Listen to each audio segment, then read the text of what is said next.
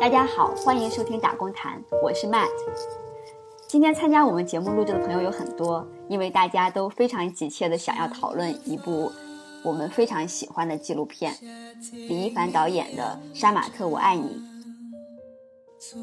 这部纪录片用杀马特的访谈和他们拍摄的工厂劳动的场景，让杀马特们自己说话，来告诉观众什么是杀马特，杀马特背后有哪些故事。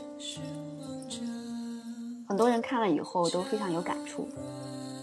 我们打工谈的朋友近期还在广州组织了一次小规模的观影讨论会，当天的讨论非常热烈。我们今天也会在节目中播出一些当时的讨论，沿着这些讨论跟大家一起分享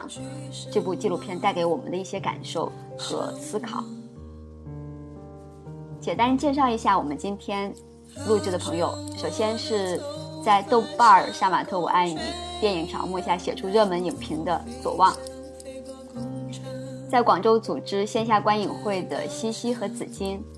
以及杀马特教父罗福星的忠实粉丝柯一，大家跟我们听众朋友们打个招呼吧，顺便可以聊一下为什么大家想要来打工谈聊《杀马特我爱你》这部纪录片，到底什么是杀马特？？Hello，大家好，我是左望。呃，我挺喜欢《杀马特》这这部片子的，因为我感觉从《杀马特》当中看到了很多关于工人去表达自、去寻找自己自由和快乐，但同时又呃看到他背后所藏的这种关于来自工厂、来自社会的压迫，所以我就写了一篇在豆瓣上的影评。好，谢谢。Hello，大家好，我是西西。那我是。正好紫金过来广州这边，就带着这个片源，经过导演授权，那我们跟左望一起三个人就很快速的搞了一个在广州的观影会，就当时讨论非常热烈。呃，我为什么会关注这个片子，也是看了在一席上，就是朋友圈刷屏，一席上面导演的啊一个访谈，然后当时我正在做一些女工的访谈，就对一线的工人就。有一些感触，然后看了这个片子也特别有感触。嗯，子金给大家打个招呼吧。我叫紫金，然后我也很喜欢《杀马特我爱你》这部片子。嗯，大家好，我叫柯一。呃，我之前就是参与了港中文大学他组织的一个线上观影会，呃，所以当时看这个《杀马特我爱你》的时候，觉得特别感动。就是被他们自己的所发出的一些声音就深深的吸引了，以及他们的故事，啊，嗯，我跟柯一一样，也是看了，应该是同一场的线上放映会，当时也是非常有感触。想问一下，就是你们在看这个片子之前，对杀马特的了解和感受是什么？然后看完片子以后呢，有什么改变？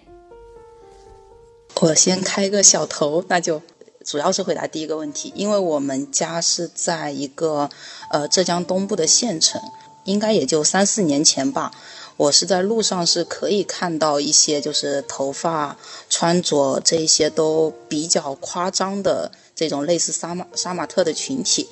所以当时我对于这个这些群体的一些了解，就是从这种外在的形象上面，就是会觉得。呃，确实就觉得挺挺浮夸，然后也挺不符合自己的一个审美的，嗯，会产生一些很刻板的印象，觉得他们可能是某些方面不太不太主流、不太正常的一种状态，嗯，但是看了这个《杀马特我爱你》的纪录片之后，呃，当他们开始说话的那一刻，当进入到他们的一个生命故事中的时候，就能够。呃，能够体会到他们自己玩杀马特的快乐，以及他们希望赋予杀马特的一种意义，所以当时是我觉得对于我个人而言是有一种，呃，对他们的理解，对他们的一种认识的一种转变。对，呃，我还蛮同意柯一刚才讲到的，但但其实我自己的经历，我其实没有，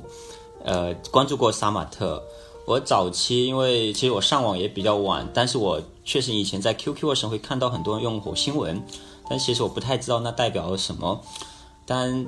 等到看到了那个《杀马特我爱你》这部片子，其实我才知道那其实是杀马特文化中的一部分。但其实同样的就是说，我对杀马特以前的理解其实都是关于就是对更多是对这个群体的污名化，呃，就像他们不是一不不太正常一一个不太一群不太正常的群体一样的，啊，不是不受社会待见啊。然后，但是其实看这部片子，其实让我重新认识了，呃，这个群体吧。我觉得真的是开了很大的眼界。对，其实我也是，我自己是没有怎么见过杀马特的，我也没有想过说喜欢这个杀马特这种发型的人到底是什么人，之前完全是不了解的，而且完全是忽视掉的。看了这个影片以后，我才恍然大悟，就是说，哇，原来是这样子，原来杀马特背后是我是我愿意去关注的一群人，之前我完全都是不知道的。其实我在我应该是我中学的时候。呃，就那时候其实就好像是非主流比较流行的时候，所以那个时候其实我也用过什么火星文啊这些，就是作为自己的昵称。然后，但但是其实，在看杀马特之前，我没有意识到这可能也是一种，就跟他们是有一种联系的。呃，这个片子对我来说是一个科普，就是让我第一次这样深入的去了解杀马特这样一个群体，它让我。呃，就是把我的成长经历联系起来，我觉得更多的还是会把杀马特放在整个工人群体当中来看待。嗯，这个是就是我在看片子之前也是只是知道火星文什么的，就很模糊。就之前有知道杀马特好像就是农村很土，但是很很夸张的头发，然后但是就觉得他们跟城市的这种潮流文化又是不一样的，然后。但看了这个片子之后，才才会真的看到说他们在工人群体，然后还有就是他们在工厂环境，其实与他们的这个头发的这个外表的这种装扮，其实是呃没办法脱离开的。一定要了解他们的生活环境的处境，才能够更理解杀马特。嗯，对，可能我们刚才说了很多。我们自己的理解，但是我们有一些听众可能没有看过这个纪录片，可以给大家介绍一下，就是我们看这个片子的时候，具体有哪些点很触动我们。那那我就说一下，其实我看这个片子的时候，我是挺兴奋的，就了解了一些背景之后，然后自己也搞观影会，当时，但是我看了当下就是那种一开始他。整个片子有很大概三分之二的部分都是就是工厂，然后流水线，然后背后背景音就是工厂五金厂啊各种噪音，嗯，在这种环境下，呃，工人的一段一段的片子，然后呃，或者是他们在乡间自己的家乡就讲述自己的经历，嗯，这个是我在做呃。一线工人的访谈之前是完全可以说是陌生的一个一个场景。看这个片子有一种冲击力。对我来说的话，其实影片一开始就印象非常的深刻，因为它一开始影片就把我们带入了招工的现场。你可以看到各种排队的工人，然后在等待那个可能是派遣公司挑选，或者是等待念他念他的名字让他进去面试，还有体检。包括排队等候的现场，还有拖着行李，然后要进入宿舍、工厂种种的场景。然后中间呢，就是杀马特在讲述自己，一般都是十一二岁，或者是十三四岁，小学辍学或者是初中没有读完就出来打工了。就当时这个冲击是挺大的。你可以从里面看到杀马特们，他们很多人都是童工，而且是最边缘的工人的群体。原来他们都那么小。那么那么年轻就要进入工厂，会感觉劳动法到底在哪儿？劳动法完全是看不见的。他们其实法律意义上来说还是儿童，都没有保护。就光开头的话，就已经把我们引带入到了一个工人们他们生活的一个现实的世界。可能我们自己平时是看不到这些这些场景的。嗯，这里面的点其实还挺多的，也想蛮想听大家是怎么看。嗯嗯，呃，我我可以讲一下，就是呃，我觉得我看这部呃纪录片的体验挺特别的。就在刚开始看的半个小时，其实是非常让人想走的，因为非常的平淡无奇，是一些工厂片段的呃呃混混剪这样子放在一起，呃，但是看到预看后面，我几乎是在看完半个小时之后，我其实一直都在记，都在记我看过程当中，呃，每一个杀马特说过的话。呃，这里面其实 让我觉得非常的震撼，就是我发，我觉得真的是，我觉得每一个杀马特或者说每个工人，他们都是哲学家。你会发现，从他们口头口里面说出任何一句话，都其实充满了他们对自己所处的生活、宿舍、呃工厂、原生家庭的各种反应。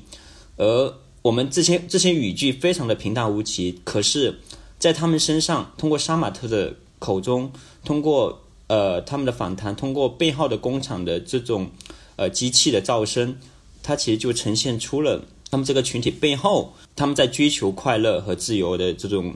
呃过程当中所遭遇的困境。所以，我我觉得我自己也会联想到，就是呃，因为我曾经在去过富士康，然后在富士康也工作过一小段时间，然后我其实非常能切身感受到杀马特口中所说的自由和快乐。就是很多人很难理解，说我去弄一个头发，我怎么就自由了呢？呃，去每每个周日我去玩一下蹦迪，玩去迪厅啊，跳一下舞，我怎么就快乐了呢？其实，在富士康的时候，我自己会经常一下班我就跑去那个网吧，因为那是我能够逃逃脱那整个工厂里面的规训、呃管制，呃去寻求我自己内心宁宁静，那么唯一的一个空间和时间。所以我每一旦下班，我就会跑到网吧，不管我玩什么，我甚至就看视频、打游戏，说什么都不干，就坐在那里，那就是我最快乐和自由的，因为那个时间是我能够控制和自主的，属于我所能我自自己主自己控制那种快乐。而杀马特其实都在用自己的方式，呃，去寻找，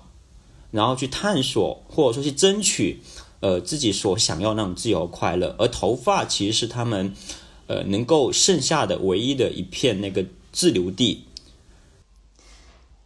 对，没错，他们不仅仅是一个人的自由，他们可能还通过头发找到了自己的同类同伴，在孤独有隔离的工厂找到了一定的归属感，就不仅仅是自留地，还是呃一个群体的自由地。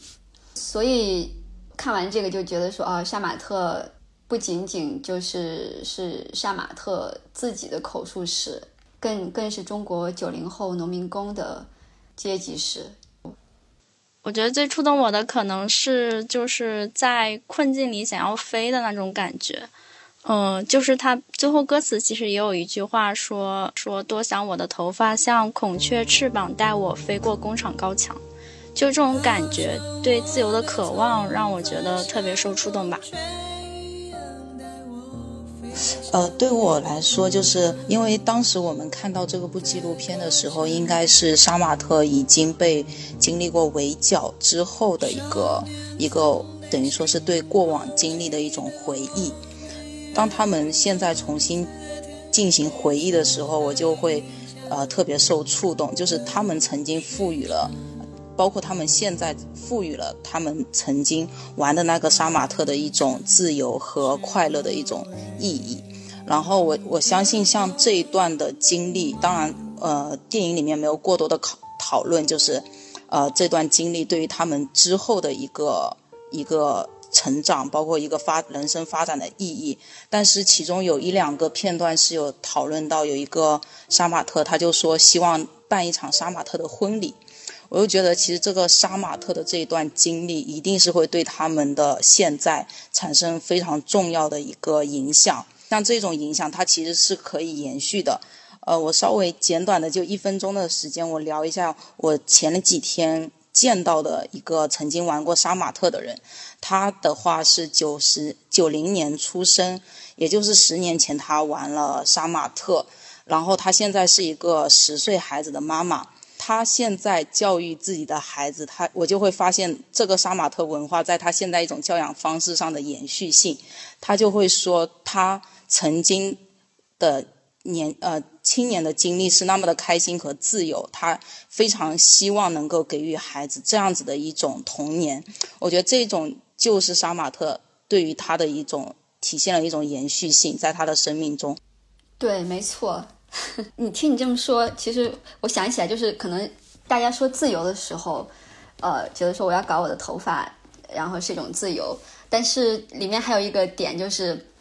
我觉得就自由是要付出代价的。这个对于杀马特来说，尤其是这样子。他们的讲述里面就提到，呃，因为杀马特的头这个发型太扎眼了，好多工厂如果看到杀马特都不会要的。然后有的人 为了保留自己的发型，坚持不进工厂，好多天没有饭吃，呃，就饿的都没有力气走路的那那种状态。就呃，有一个杀马特还说过，就说金钱和自由对我们这种工人来说，你只能选择一个，你不能都选。自由就是他们的头发，就是他们的发型。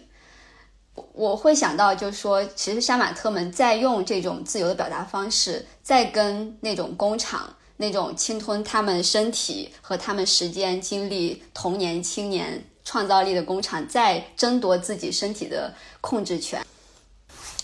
对，但是呃，我其实对杀马特自由其实有不同的理解，就是呃，我我我我我同意，其实很我们会把自由理解为他们在争取自己的自主性。因为我们看到呢，杀马特很多，他们都是十三四岁就出来，甚至更早，十二十二三岁的一些呃中西部的留守儿童。那他们其实当他们一到了这个珠三角也好，然后这些大城市当中，那他们一下子就被杀马特迷上去了。我觉得并不全然是他们就那么开那么容易或那么迅速就就意识到杀马特作为一种争取自由的方式。那我我自己对杀马特自由其实是有两个层次的理解了。呃，我觉得一个层次上是非常年轻的工友，他们十几二十岁、十几十多岁的时候来到城市，他们非常渴望关注，他们对对现实社会、对城市非常的陌生，非常的恐惧，他们很害怕，不知道怎么去融入，他们需要一些东西，一个社群去抵御自己心中的孤独，因为这种孤独、这种孤立。它是限制他自由的一种很重要的东西，所以他需要有一些东西去表现，去去看，帮助他去消解这种孤立，而去去让他得到一种社群感，这是一种争取自由的基础。所以杀马特带所带来自由，它其实很重要，去回应到整个杀马特群体当中，来到新的城市，来到一种所谓被主流规训的一个城市。和工厂当中的去回应这种孤独感，杀马特的头发其实至少让他们觉得不再孤独，因为他们找到了社群，他们找到了自己，找到自己的朋友，自己的社群。所以我觉得这是一个很重要的层次。然后第二个层次，我觉得，呃，什么是杀马特自由？杀马特这个整个洗剪吹的这种形象，其实带给他们很多的勇气和自信。我很深记得，就是那个，呃，里面很多工友，很多杀马特都会讲到说。其实就说玩了我玩一段杀马特之后，很多事情都敢做了。以前不敢去蹦迪，哎，现在也敢了。以前不敢大大摆在街上啊，然后呃很自由、很自信的走路，可能以后然后都敢了。以前关于公园、关于各种城市的设设施都是城市人的，不是我们的，但是他们都愿意，他都敢去尝试了，因为他们是杀马特，而他们通过这个东西找到找回了自己的自信，所以所以他重新获得了一个不一样的自己。一个重新可以拥对自己拥有掌控的所谓自由的感觉，对，包括就是影片里面反映的好好几个女孩子，呃，也会提到这种玩了杀马特以后，这个女孩子可能之前是沉默寡言的，在工厂里面很胆小、很怕事，也很害怕。哎，她玩了以后，就好像一下子放得开了，就什么都敢做了，就突然好像你这样的一种形象，然后给了你。一种巨大的力量。我觉得刚才我特别同意左望说的，就是他说从两个角度去理解这个杀马特。然后我觉得这两个角度就是一个是社群，另外一个是勇气和自信。而且这两个方面，它一它一定也是一个互构的过程，就是他的勇气和自信一定也离不开这种社群带给他的一种力量。然后他的勇气和自信也肯定是融入于这个能够使杀马特这个群体。以一种群体性的存在，更加的去往公共的空间里面去实践自己的身体，实践自己的一种声音的时候的一种状态。我我想起来，在片子里面有杀马特，他就是说，嗯，好像如果梳了这个发型，我就是一个呃一一一个坏孩子了，就是因为我变成坏孩子，我会取得不一样的关注，哪怕。呃，平时都是没有人会关注我们，但是因为这个，哪怕是有人跟我吵一架、骂一下我，这也是一种关注。这个里边，我觉得也是，就是，呃，一般有一个刻板印象，我我原来也是觉得工人可能都是，呃，好像就是很勤劳啊，像第一代打工者的那种印象。就我看了这个片子，才就打破了我对工人一些刻板印象吧。我觉得从来没想过他们其实是通过这个头发，嗯。可以有这样子的，就是自由跟跟快乐。哎，刚其实你讲就是说工人是很勤劳，呃，你是怎么理解这个？你刚呃，这个什么意思呢？啊，就是说，好像第一代农民就那时候还叫农民工嘛，就觉得说他们是很呃吃苦耐劳的，好像也只有这样。就当时的媒体，就九十年代的时候也是这样说他们。就是啊，通过他们的吃苦耐劳，可能就有可能能在城市里边呃能够立足，甚至于买房，呃把孩子接过来就留在城市里生活。就是第一代农民工，好像媒体主流的一一个印象，就就会是这样子，好像也觉得就是他们是应该是这样子，好像没有什么其他的要求。但是这一代也像导演后面在说的，就是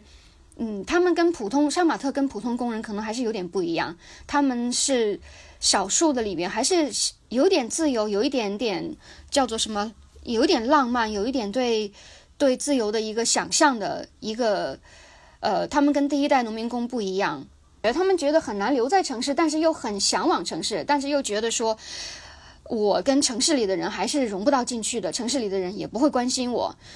我我觉得我我觉得从来都没有任何的，我觉得主流媒体也所谓说能够买房在城市里面，其实都我觉得。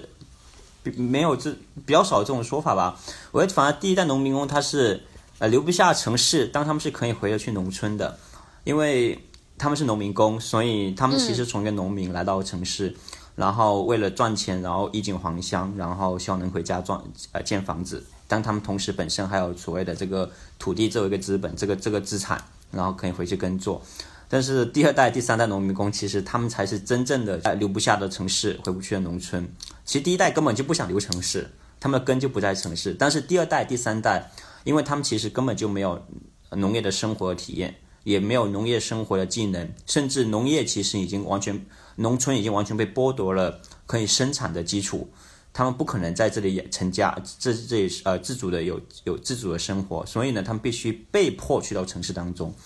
那那他们，但是城市肯定不会提供给他们任何再生产的东西，啊，不会让他们成家立业、接受教育。那他们，但是他们想留在城市，或者说他们不得不留在城市，因为没有地方。对对对，或或或者说，第二代农民工，就像你刚才说的，其实他们是回不去乡村，呃。然后也留不在城市，但是他们其实是想留在城市，但他们已经通过这种勤劳这种形象，已经他们不满足于做一个勤劳的打工者，就是低头埋头苦干的一个打工者，他们是有对城市的一个想象在的。而杀马特这个头发其实可以给他们一种存在感跟认同感，但是这个也是很有限的。嗯，可能不仅仅是说想要留下留留在城市这样这么。他们不一定有多么想留在城市，但是他们是想要有那种做一个完整的人的那种、那种生活、那种尊严、那种想象力的那样的一种需求。也许他们在自己家乡的时候对城市的想象是不一样的，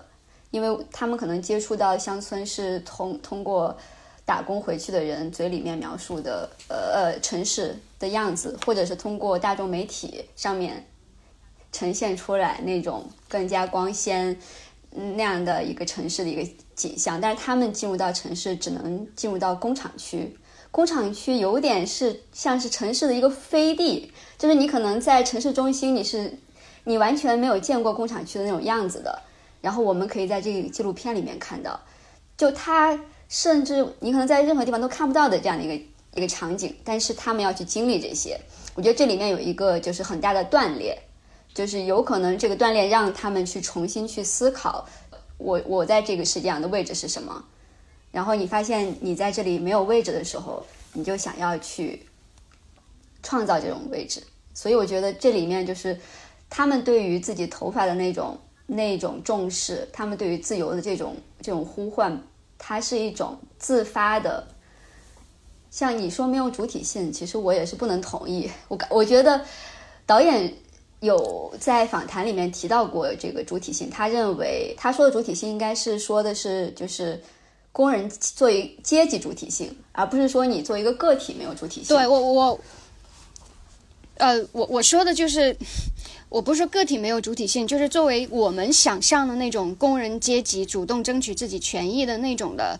呃，知识分子想象的那种的主体性是跟他们的那主体性是不一样的。嗯，对，就是就是并没有这样的一个集体，嗯，这样的一个阶级意识，对，但是他集体主义却是有想要掌控、想要解放自己这样的一种一种自发的这样的一种、一种动力在吧？对我我我顺着麦你刚才讲到的，就是他们来到了城市，但是他们其实对城市是非常陌生的。那我我记得那个罗福星有两个细节，其实让我很很印象很深刻。一个是他在呃片中他讲到，就是说他走在路上，他都从来不会去看这个城市的楼有多高，呃，因为他根本不不 care，也不是说他也 care 不 care 不到，因为楼有多高多漂亮跟他一点关系都没有。呃，这是一个让我很印象很深刻的，就是城市与工人的关系，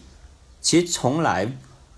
就没有那么明确，他们永远都是被隔绝的，他们是被隔离的一个地，隔离的一群人，可是他们却建造整个城市，然后城市的发展与否与他们没有任何关系，他们享受不到任何一点城市的成呃呃那个成果。第二个细节是在那个导演好像做一些访谈的时候有透露到，就是说他跟罗福星接触的时候，就罗福星很害怕坐公共交通，或者说去到市中心，因为他觉得那些地方要查身份证。这个关于工人这个身份带给他是一种有罪，就是一个像相当于一个有罪的人一样，就是是一个不被城市接纳，或者说是城市被已经被城市给开除了人的一样。他们是一个呃本身是被污名化，或者说是一个呃不被主流认为是好人的一个群体，所以他非常害怕这些东西。对，那我我再延伸一下，我觉得就是说，呃，从他们对在影在在片当片子当中的表达和他们对生活的态度，因为包括他们说他们来到城市就只有一个事情，进厂，没有其他事情。只有一个事情，进场，进场，这是他们一直在强调的，这是他们在城市里面生活的全部。但是杀马特其实看似这种非常认命的这种表达，因为我觉得他们非常认命，他们生活就是这样子，他们就是一个有罪的，被污名化，然后被排斥，啊、只有一个选择，人生只有一个选择，就是进场的这么一个群体。那他们非常认命，可是我觉得在他们整个生命历程当中，我要看到另外一种不认命，因为他们确实是不，确实是很认命。他们觉得这生活是没有任何翻身的机会的，但是他们还在尝试用自己的头发，然后去表达。呃，我觉得这是他们最重要的，甚至是最卑微的不认命。但恰恰就在这个认命与不认命之间，其实回应到我们刚刚所讲到的关于杀马特主体性的问题。其实工人的主体性、工人的自我赋权，呃，并不是那么的复杂、宏观，或者说它可以是很卑微的，它可以是很微小的。其实这种关于头发，它其实本身就是他们自主性，只是说，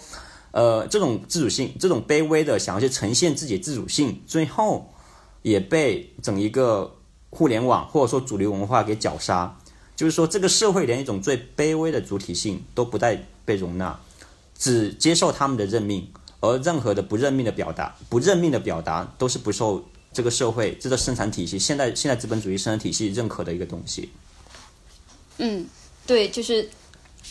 就有意思，就是那个认命和不认命的那个关系。我印象中，就是罗罗福星他有一个很有意思的说法嘛，他就是说我们在我们都知道，就是你你在工厂里打工，你是没有出头之日的。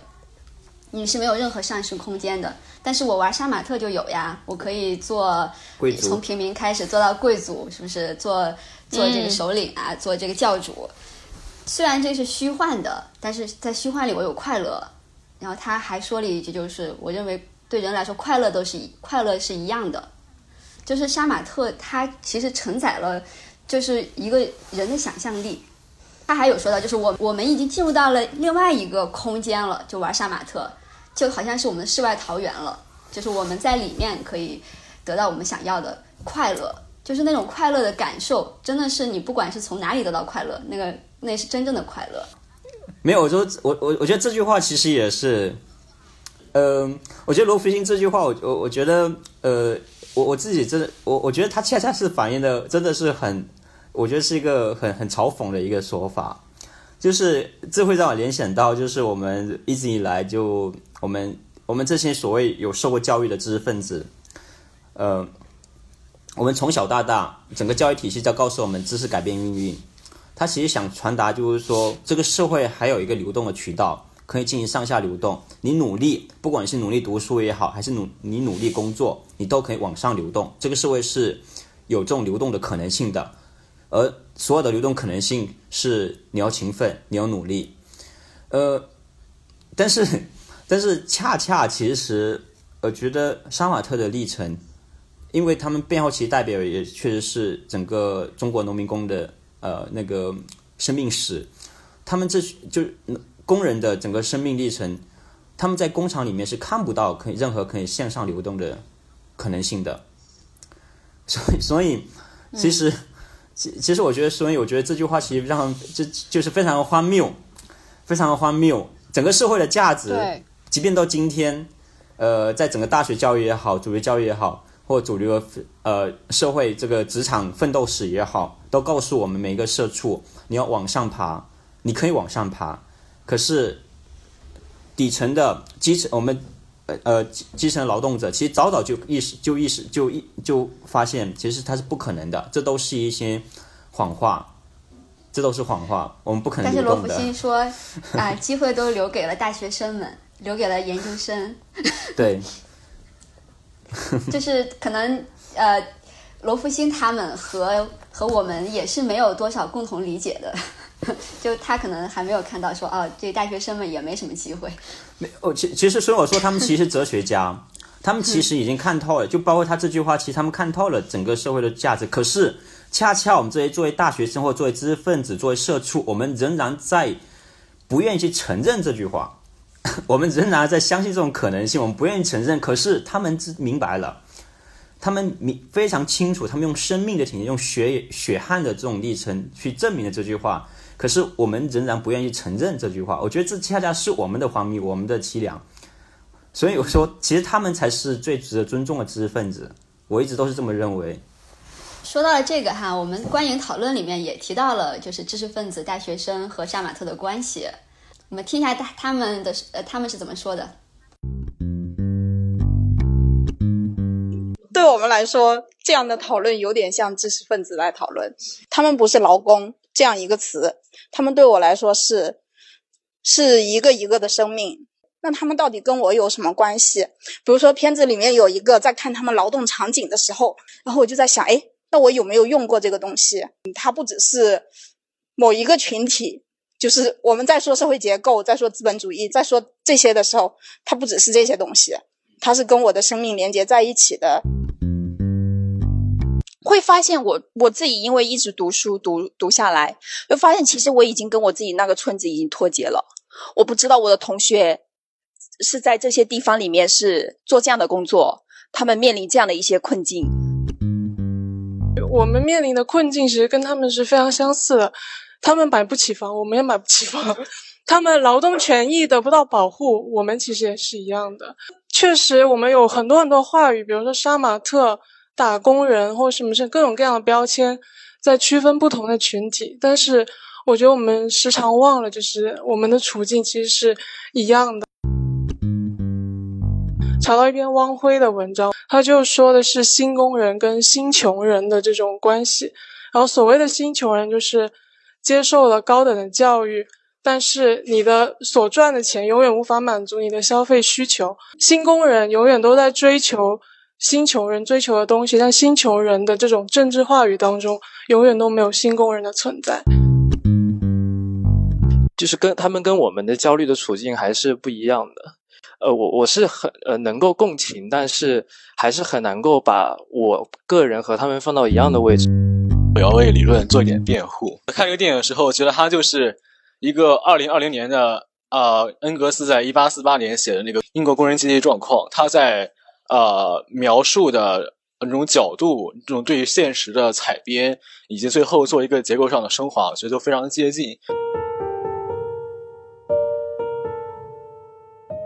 我我只是想补充一个很小的点，就是刚才 Matt 提到，呃，杀马特的这个过程，它其实是用自己的一个创造力去提供一个另外一个想象的空间。我觉得这个非常重要，就是因为我们刚才一直在讨论杀马特是什么，但是当我们呃如果具体到他们是怎么做杀马特这件事情的时候，就是这个实践过程，我觉得它本身是充满充满力量的。当他们从农村进到呃，城市的时候，他们只不过是工厂上的一个螺丝钉，很多时候，所以他们进行的指的是一种毫无创造力的一种流水线工作。那么，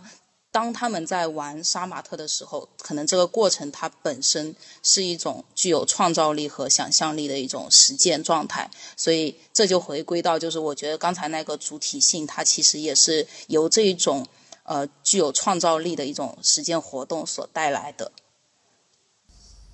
接着科一说的那个，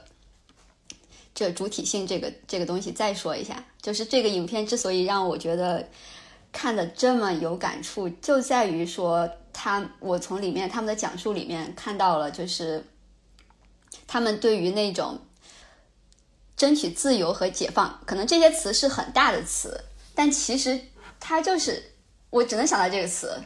就是就是解放这种尝试。而且他们有非常对他们自己的生活和他们的呃经历有非常细致和深刻的这种体验和思考，就是他们的那种面对自己的真诚，就像左王刚才说的，是超越了，就是超越了我们可以面对自自身的这种真诚的这种程度的。谈到那个解放，我就想到一个“规训”这个词，就是呃，杀马特们有可以玩他们的头发，然后我就想到说。我其实，比如说在高中或者就是在成长阶段很不开心的时候，也有就是，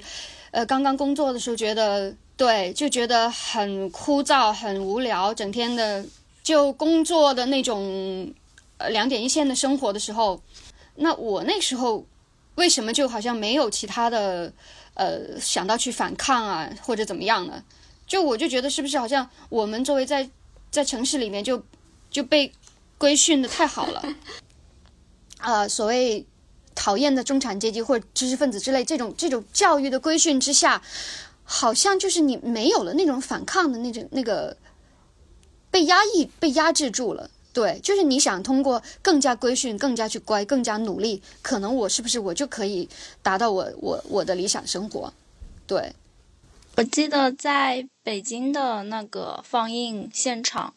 当时导演也在嘛，他就说一句话，他说：“杀马特是打工者群体里面高度敏感的一群人。”就我其实还蛮赞同的，对，就是他们其实就是能够洞察到自己在被压迫的事实，或者说他们对于所谓的社会流动是没有什么特别多的向往的。那个威利斯写的学做工，我会觉得他们就像，呃，那本书里面的小子们。嗯，他们对社会、对命运是有洞察的，然后他们意识到了自己是在延续父辈的命运，所以他们通过，呃，就是呃，比如说通过一些反学校的文化、反学校的行为，从而在这个他们的实践过程中，他们最终的结果是他们复制了父辈的命运。然后威利斯认为这些呃工人子弟他们有有洞察，但是只是部分洞察。为什么是部分呢？因为他们虽然洞察到了，他们还是在重蹈命运，所以他把称为把他把它称为部分。然后我的观点是觉得，我觉得就是洞察。难道这些工人子弟他没有按照你威利斯的想法去向上流动，他就不能称为全部洞察了吗？然后我我才会觉得这是一种傲慢。嗯，是呃，我觉得就是不需要加上部分，这就是全部的洞察。因为其实大。杀马特包括小子们都意识到了社会流动的虚假，意识到了压迫，嗯，他们没有向上追逐流动的阶梯，然后我觉得是一种主动的选择的放弃吧，然后选择追逐另一种他们想要的东西。这里呃，刚刚才讲就是说所谓的洞察，这个就是我会想到就就是我不知道是威利是是否威利是是否忽略了关于，就是说人的洞察，他其他其实是否没有看到资本，我觉得资本主义的能动性，就是说，呃，就是因为看似这个洞察，就刚才讲的小子们，他们最虽然他们去反抗，可是他们最后还是呃进入了同样的命运。其实这里面我感觉，其实资我觉得资本主义的整个生产体制里面，它是有很强能动性的。并不是我们能够有我们我们工人阶级，我们杀马特们能够有很强的自主性，我们就有能力，或者说就能达到那个完美的反抗。我觉得是很难的。就像今天的杀马特，为什么讲他的反抗是卑微的？或者说，呃，过去十多年以前，很多工人的罢工，这种他们的反抗至少是不卑微吧？可是又能怎么样呢？工人每一次的反抗，它都是一种小积累，它完全，它它是没办法达到所谓完美的反抗，但它是确实是工人这种自我的这种意识、自我的自主意识在不断成长的一种重要体现，或者说他们在不断实现自我解放。其实，其实你说这个卑微，嗯，其实我们看到就是杀马特，他曾经有过非常辉煌的时刻，就是像罗福星他自己 QQ 群可能有几万人。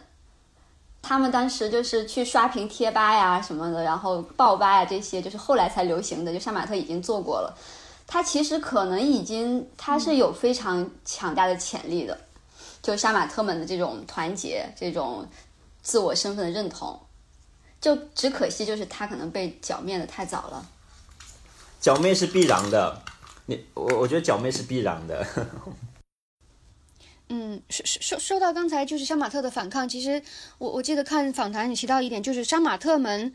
他们在很火的时候，他们他们甚至其实他们不知道外界就所谓的主流的文化潮流啊是是什么样，然后他们以为就是杀马特就是最潮流的最火的，但是后面后面当当很多外界开始自黑啊，开始就是抹杀打打压他们的时候，才就。外界的那种眼光说他们怪异的时候，才会发觉哦，原来他们只是很小的，就是在他们的自己圈子里边，在在做这些事情的人。就这个也是很有很有意思的一点。我们就一直在讲罗福星，没有跟我们的听众朋友们介绍一下谁是罗福星。现在我为大家郑重介绍一下我们杀马特教主罗福星。就据说罗福星是在自己十一岁的时候。在呃，可能是通过 QQ 空间这些，然后上传自己在网上上传自己，呃，杀马特打扮的各种各种夸张的造型，然后一一夜之间掀起了这个杀马特的热潮，然后被人们尊称为杀马特教父。其实跟他同时也有还有好几个好几个人，然后也是呃，可能是在不同的时空、不同的契机下面，也形成了就是这种杀马特的这种家族的势力。但总体来说，就大家，呃，把就他们这种夸张的发型，还有这种打扮造型，都叫做杀马特。所以罗福星现在算是教父，可是只是个九零后。我看了那个影片，就觉得罗福星这个人属于那种就是，呃，人类学上面说的能够打破规则的那种灵性的个体，就他可以完全靠自己的敏感和自己的那种行动力。就创造出新的文化形式，然后他的那种形式其实是对我们这种死气沉沉的，然后非常规训的这种秩序和文化形成一个非常强大的破坏力和挑战。对他一定，他就是那种就是人类我们社会里面很少有的那些，就是有有非常强大创造力，然后敏敏感度的那那种人之一。然后他是个宅男。跟你一样是吧？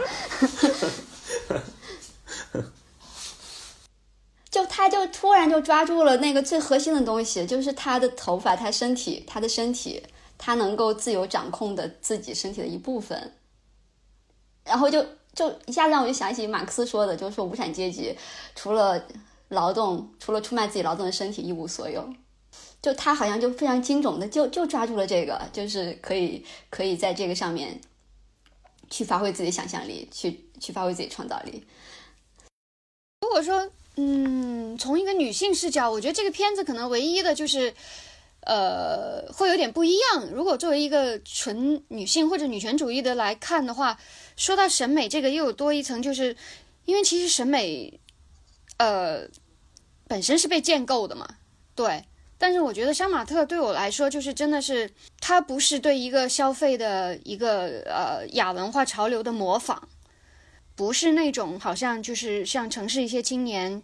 呃，去花钱去要怎么样消费主义上面的一个一种对，通过装扮一种标榜，但那个可能是表面上的。但是杀马特其实它另外一个层面是，他除了头发就真的是没有别的。而且他就像导演说，其实真的没有没有多少钱，因为当时做那个头发就几十块钱，就一种对比吧，这种反差。刚刚西西谈到从性别角度去看这部片子，或者从性别角度去看呃杀马特，还蛮想听到你们的一些感受的。其实我和科一参加的那个线上讨论会也有导演分享嘛，然后有人就问到这个问题，导演说他们实在是找不到，嗯，就他们也挺想多找那个女性杀马特的，但是他们就特别难嗯难找到，然后找到的一些啊、呃女性杀马特也不愿意露面来说。但是其实我我自己看到是觉得它里面反映的好几位女性的杀马特都是还，就我觉得他们的那种表达力、那种强烈的程度，好像很很很多时候甚至比那些男性的杀马特还要强。嗯，对，我超喜欢里面一个姐姐，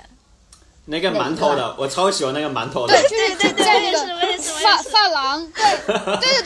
对对对对对，我是他粉丝。哎，你们要照顾一下我们的听众啊！我们听众根本不知道你们在说谁，你们可以去那个引用一下他说了什么话。嗯，哦比如说什么啊？觉得溜冰场里没有我就变得不完整了，然后对，对，还有刚才提到，就是说他要要办一场杀马特的婚礼，就是你你会觉得这些女孩子们的表达都非常的强、强强力，就她可能就真的是非常注重这个、这个杀马特内在的给她那种力量。我也觉得很不一样，就是感觉就是那几个女性都给人很有力量，很很正面的在传传达那个杀马杀马特对他们的一些一些改变和他们自己的一些理解，就是非常的正正面，就是给我的感觉也很有力量。我觉得看完最深刻的人，最最深刻几个杀马特其实都是女性。我其实、我觉得还是挺神奇的，很厉害。反正我前段时间就是接触到那个曾经玩过杀马特的那个妈妈，我我我我，她也是，就是一说到那个呃杀马特就非常的开心。他给我的感觉也和视频中里面女性给我的感觉非常的相像。但我觉得有一点就是可能很难找到杀马特的一个点，就是不是在于这些女性她成为母亲之后，可能就会就她们可能会呃。九零后的话，应该都差不多已经成为母亲了。对于这一批工人群体的话，然后可能就更加受到这种角色的一种束缚，会不太愿意出来讲，还是怎么样？那大家怎么理解罗福星所讲的审美的自由是一切自由的起点呢？嗯，我我我我谈一下我的理解，嗯，就是嗯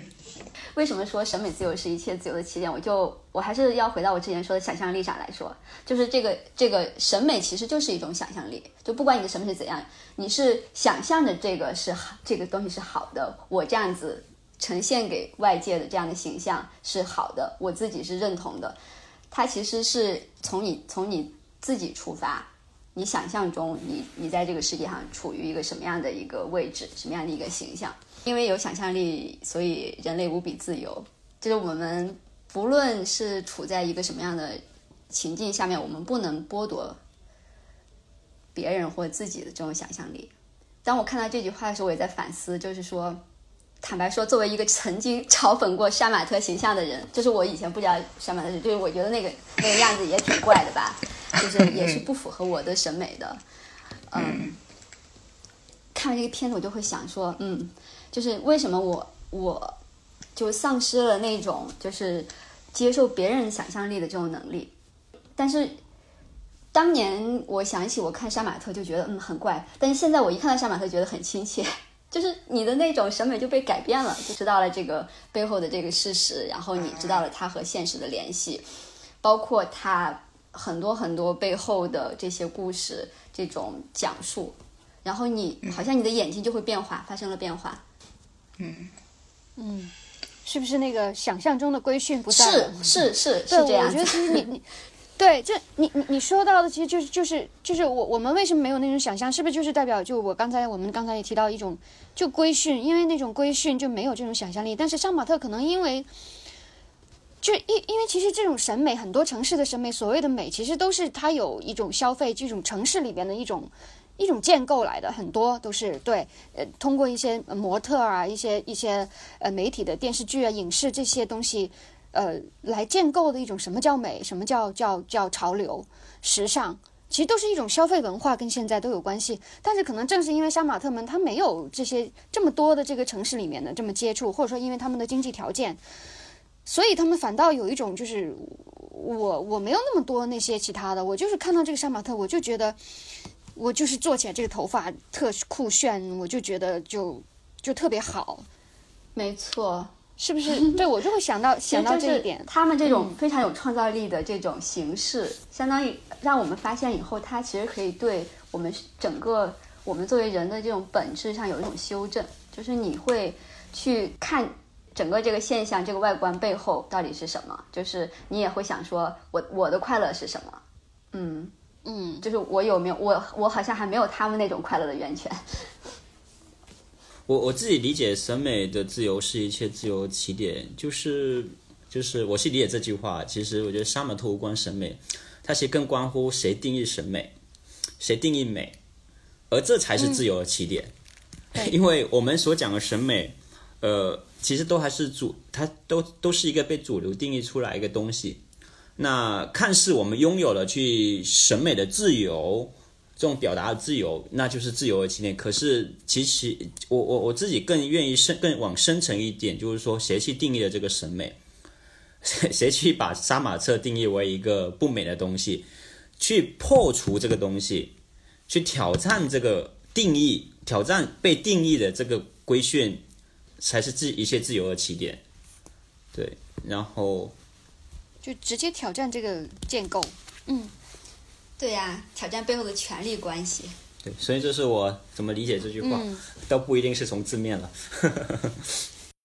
我觉得刚才左望提的那一点，如果是呃从我的角度理解，再往前推一点点，就是说我们在哪一个层面，就是说我们去承认人是平等的。当我们在说他们具有一个呃审美自由或者自由的时候，其实我们是在肯定。就是人的一个创造力或者人的一个想象力，在这个层面一定是每一个人都平等的。那么，当我们肯定了这一点，其实我们每一个人都可能是自由的。但是我们每个人都是不自由的。杀马特不可能自由。不是人，你我 不是每个人都不可能自由。对，我觉得我们我们，我觉得我生我生来就是一个枷锁嘛，我们生来就在这个体系当中，反而就是说，所以杀马特就是一个解放实践，他就是在解放自己的一种实践。那我觉得每个人在都在寻找自由，呃，我们每个人都在践行寻找自己一个做解放的实践，所以只是杀马特这种实践，其实让我觉得通过影片，其实让我觉得非常的值得致值得致敬，非常大胆，嗯。非常敢于挑战不一样的东西，挑战想象力，即便被绞杀了，可是还在寻找一种复兴或寻找新的话语空间。呃，当然这部片也是他们在寻找新的话语空间的一部分，所以我觉得还是非常值得致敬的。嗯，我想跟各位讨论一下，就是到底谁绞绞杀了杀马特？是是什么？是我们主流的文化吗？是嗯，跟杀马特一样处在弱势地位的边缘的这种其他的亚文化吗？还是说是国家权力，还是资本，还是说就是其实是我们每个人无意识的这种漠视？到底是什么？它反映了中国经济的一个代价。就是中国几十年来的高速经济发展，它背后是谁在承受这一切代价？就就大家总会说，就是中国政府推动了这个经济发展，但是这个经济发展背后都有很很多代价，实际上这些代价被承受者，这些人是无声的。为什么我们这个社会就是说，连杀马特他们这样一群边缘人，他们只是想要找到自己的存在感，不对主流社会构成威胁，最后也被主流社会给绞杀掉了？我觉得就是杀马特被绞杀，他不是政府主动去做的一个行为，不是政府去清除他们，而是来自于社会当中其他的阶层去清除他们。那某种程度上，杀马特被绞杀的那么迅速的原因在于，它就是它就是上面的纵容和默许。但这种亚文化亚文化是与这个国家想要建迅速建立的一种高大上，它是不匹配的。这个杀马特它的根基是中国特有的现象，留守儿童，它才发酵衍生出来的一个一个。因为它这个文化形象如果扩大的话，是对我们这个国家正面形象的一种抹黑。但这是上面非常非常在意的。就是杀马特对于他们来说是一种自由的选择，呃，它就像一个宗教一样。刚才里面有一个采访的人说是像信仰一样的东西嘛。到了快手的之后的那一次的那个，他就非常明确的那种，呃，在内容整顿的过程当中，的确是非常有意识的要去清朗网络空间，清朗让大家的网络空间变得更加的积极向上、正能量，可以接受。他那我觉得这一次确实是。呃，政府是很有意识的在做这个事情的。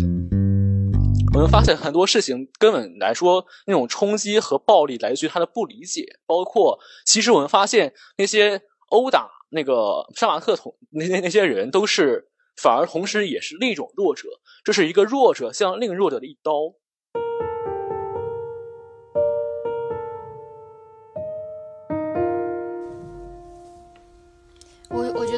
我就想起“共谋”一个词，就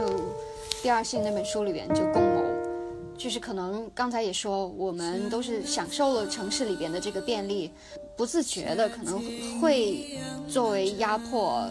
呃，这些普通一线工人的一个一份子。我们没有直接去，我们可能未必有嘲讽过他们，但是，啊，但是我们有参与这个。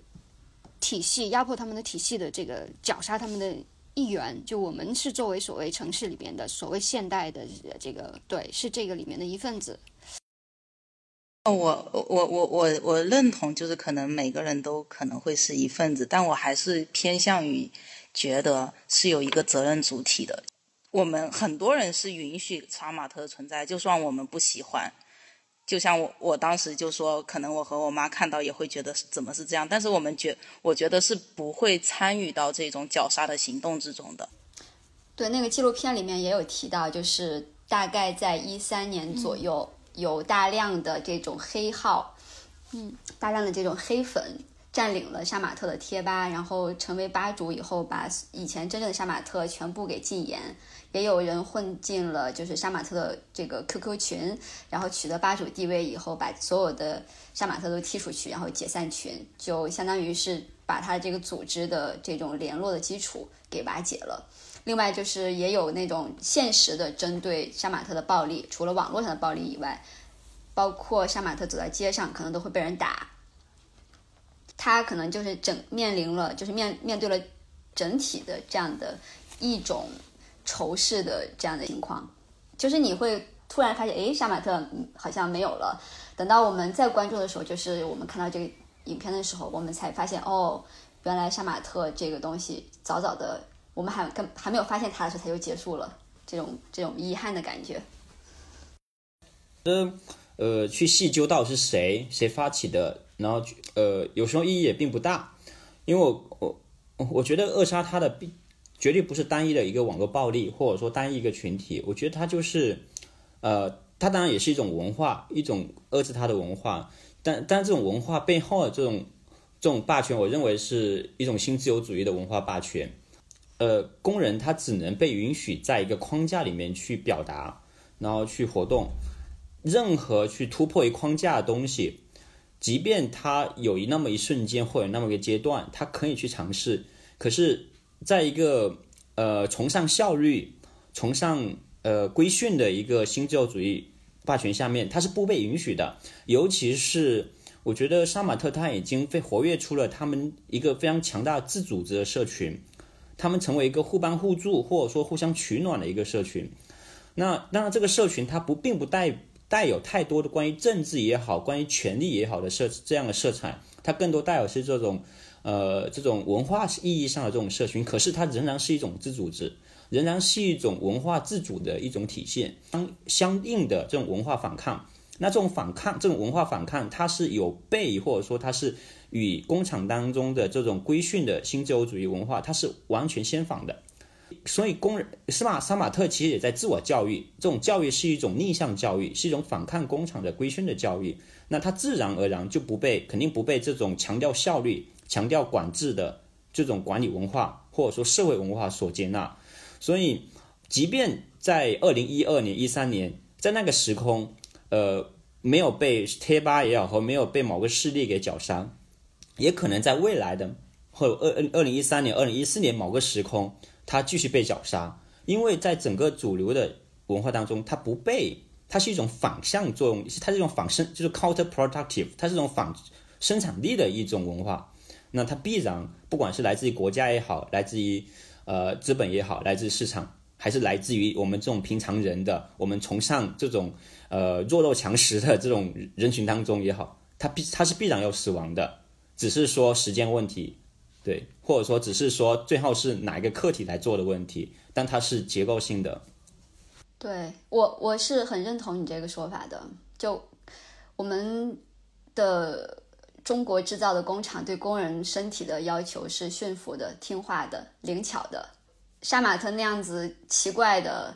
呃夸张的头发，还有他戴着那种金属的饰品，包括他穿着那种各种奇奇怪怪的衣服，还有他自己宣扬的那种个性，从功能上来说，它是跟工厂的要求是不符合的。然后对于管理可能也是一种挑战，它那种组织性对于我们国家对于这种劳工体制的这种要求完全是相反的，就是你必须是原子化的个体，你不能形成组织。就可能国家力图塑造的那种主流文化和道德观念，积极向上，然后不怕困难的打工人，他跟 绞绞杀杀马特的这种网络和现实暴力是，不管是哪一个群体，他都是共谋的。但是我觉得在杀马特的生命历程中，国家肯定始终是在场的。比如说，为什么他们会在十二三岁的时候就出来打工？为什么他们会从中西部农村流动到东部沿海，为什么会到广东？那其实这就和就八十年代以来东部沿海地区产业发展是息息相关的。而这样的产业发展其实就是国家推动的。嗯，包括为什么呃，因为他们有些可能会进外资工厂，那外资为什么可以在东部沿海地区呃投资？为什么他们可以办厂？嗯。呃，难道不是因为他这里有低廉的租金，然后可以招到低廉的劳动力吗？那这些都是证明国家它是在场的。对，其实我想说的是国家的不在场。嗯，这是为什么？为什么作为作为十二三岁的孩子就要出来打工？国家在哪里？为什么我们没有办法为这些孩子提供他们在自己家乡在乡村生活的条件？就是为什么他们即使有钱生活，但是又没有一个完整的家庭，没有父母的陪伴？就是我们要问很多，为什么国家都不在？其实国家都在，这样。其实就国家把他们拉出来的。其实国家就把他们拉出来，可是拉出来之后，然后呢？对。国家藏起来了。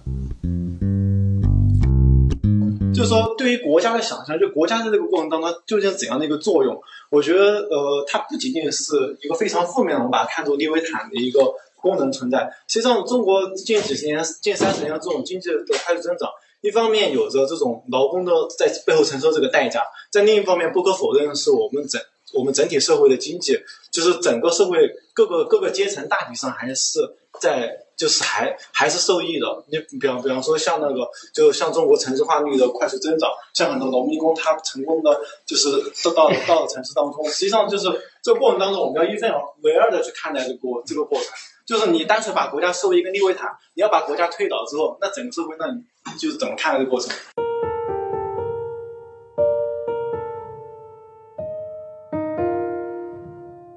这就涉及到留守儿童的问题。对很多相关的问题了，没错。如果我们的第一代农民工可以有权利争取自己更高的工资、更好的生活条件，在乡村呃在城市里完整的公民权利，就是户口、所有的这些医疗、教育、社保条件的话，那些孩子们就可以在城市生活，就可以不用跟自己的父母分离，然后变成留守儿童。嗯，说说到这里，我真的就看完这个片子，一一直有一种就是你你想看会触动到你，但是一边看又一边很不想看，就你会想到这些很背后的这些问题，就是你如果像我们讨论深了，就很残酷的这些背后的东西，可能就不太想去面对，真的。嗯，对我来说，我觉得这不是残酷，这是现实，就是需要我们，就是需要我们去努力改变的现实。就是杀马特可能他是一个，他就是这样一个非常非常精精准的这种聚焦的这样的一个点，它让我们不仅仅看到了就是工厂生产里面的劳动场景，还让我们看到了就是维持整个这个体系的各种各样的机制和关系。比如说，嗯，劳动者和乡村它的从属地位，啊，比如说城乡的这种二元隔离，比如说这里面压迫呃工人的各种文化和政治的霸权，就是你你你可这个点里面你看到了太多的东西了，我这个可能也是很多人觉得触动的地方。杀马特可能已经是过去时了，但是现在我们还有什么工人文化呢？就是我们要早点知道，不要不要急着剿灭他们。其实我接触精神小伙也不是在什么工厂接触的，是因为在一个职高做田野，所以就有很多学生都告诉我，学校里有很多精神小伙。我就去搜了一下，就发现，就精神小伙其实也是有一套，比如说固定的穿搭或者是一种风格，包括他们平时的行为方式，就会让我想到过去的杀马特吧。然后很多很多职高的学生，当然不只是职高，可能一些年轻的打工者，他们会觉得，呃，精神小伙那股那股劲就比较酷，就让让他们觉得在打破秩序，也希望能够。得到别人的关注，寻找归属感和存在感。呃，当时我和就一个职高的学生聊天，他说，呃，初中时他跟一些社会上的人混，就觉得自己很牛。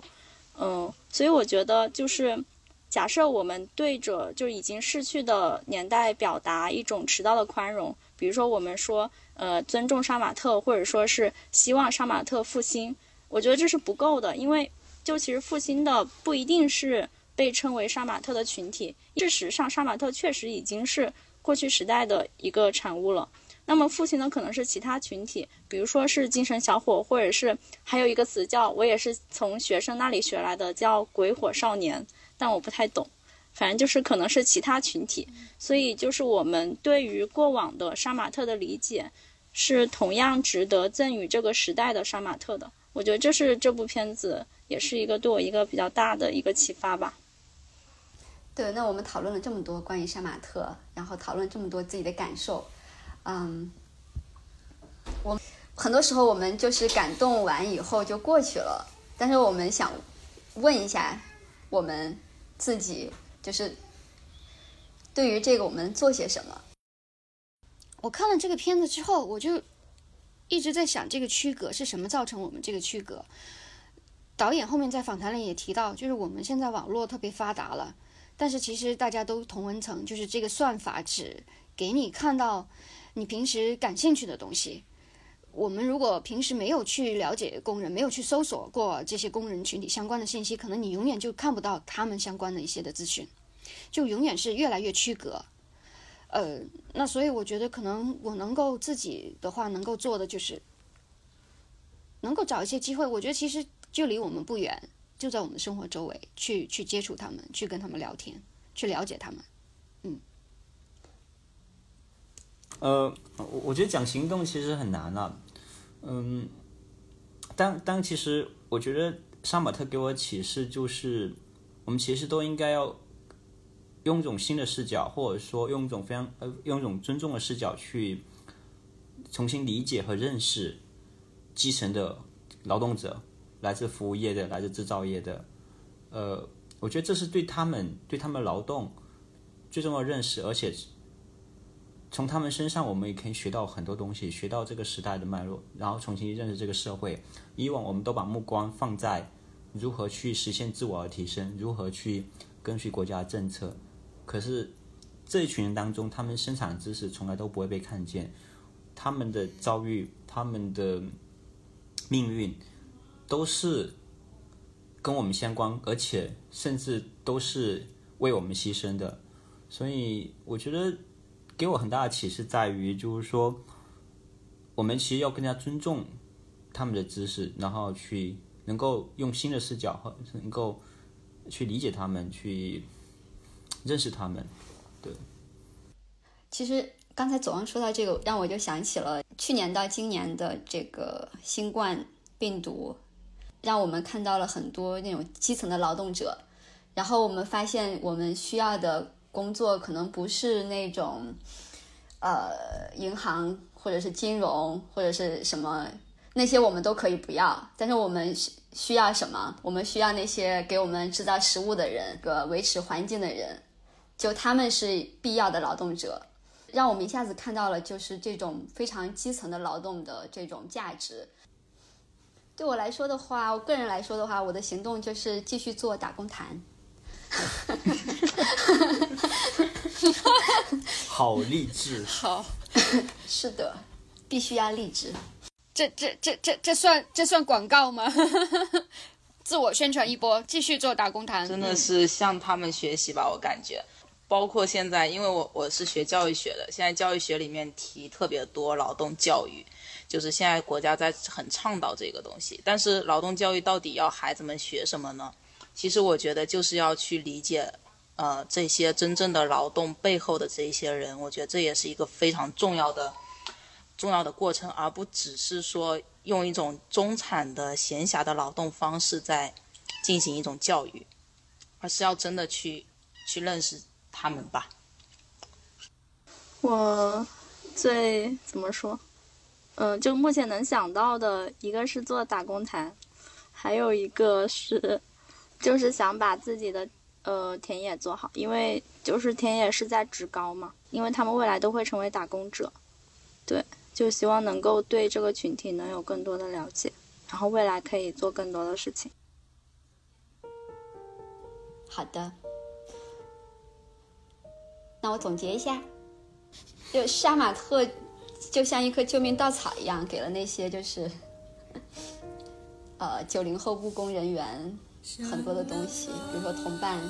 社会连接、尊严、自信，然后自我表达，还有反抗的各种各样的出口。希望我们每个人也可以找到自己的杀马特，可以成为杀马特。不是慌张，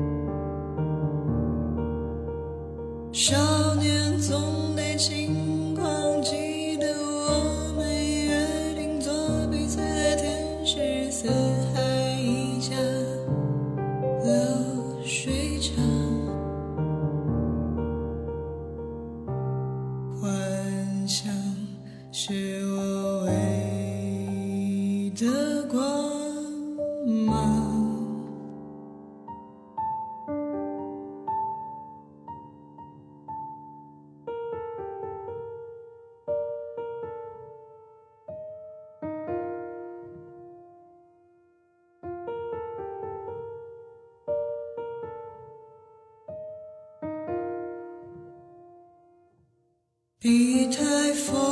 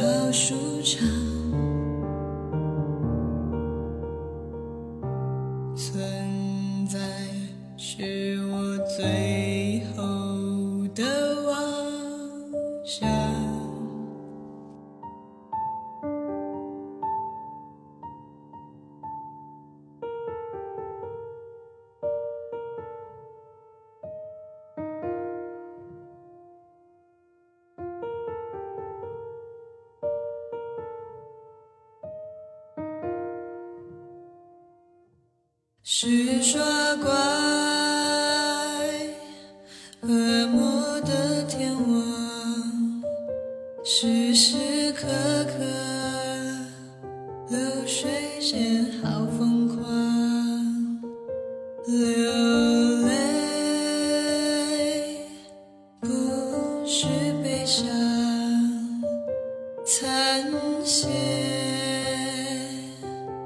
不是白望只是